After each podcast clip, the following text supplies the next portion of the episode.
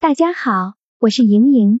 NBA 常规赛已进入冲刺阶段，每日都是激战连场。周二早上，西部的爵士将主场迎战东部的奇才。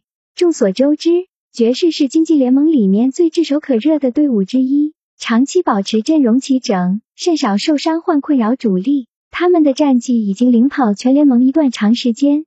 上仗在头号得分手米切尔斩获四十二分带领下。以一百二十八比一百一十二轻取国王，战绩改写为四十胜十三负，是第一支胜场数达到四十场的球队。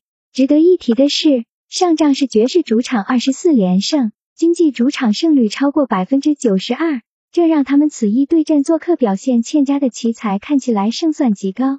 另外值得称赞的是，爵士是经济联盟三分球方面最出色的队伍之一，均场出手次数和命中数都是最多。百分之三十九的命中率同篮网并列第三。与此同时，他们的进攻与防守效率都是联盟前三水准。随着近期状态回勇，在遇到势均力敌的对手之前，应该不会再出现掉链子的情况。另一边，奇才目前战绩确实令人失望。坐拥威斯布鲁克与比尔两大全明星级后卫，常常斩获豪华数据，无奈他们现在只有十九胜三十三负。胜场数连爵士一半还不够。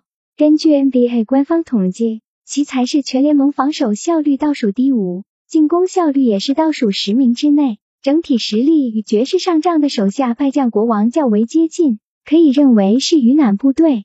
另外，在防守对手三分球方面，奇才也是很靠近最差的行列，限制对手三分球命中率百分之三十七点九，只有四支球队比他们多。可以预料，本赛季变身为三分大队的爵士金帐将会疯狂开火。再者，奇才经济做客成绩是九胜十七负，胜率不足百分之三十五。上个月至今的十场更加是输足八场，惨不忍睹。此番想攻破爵士的魔鬼主场，简直痴人说梦。求点赞，求转发，求关注。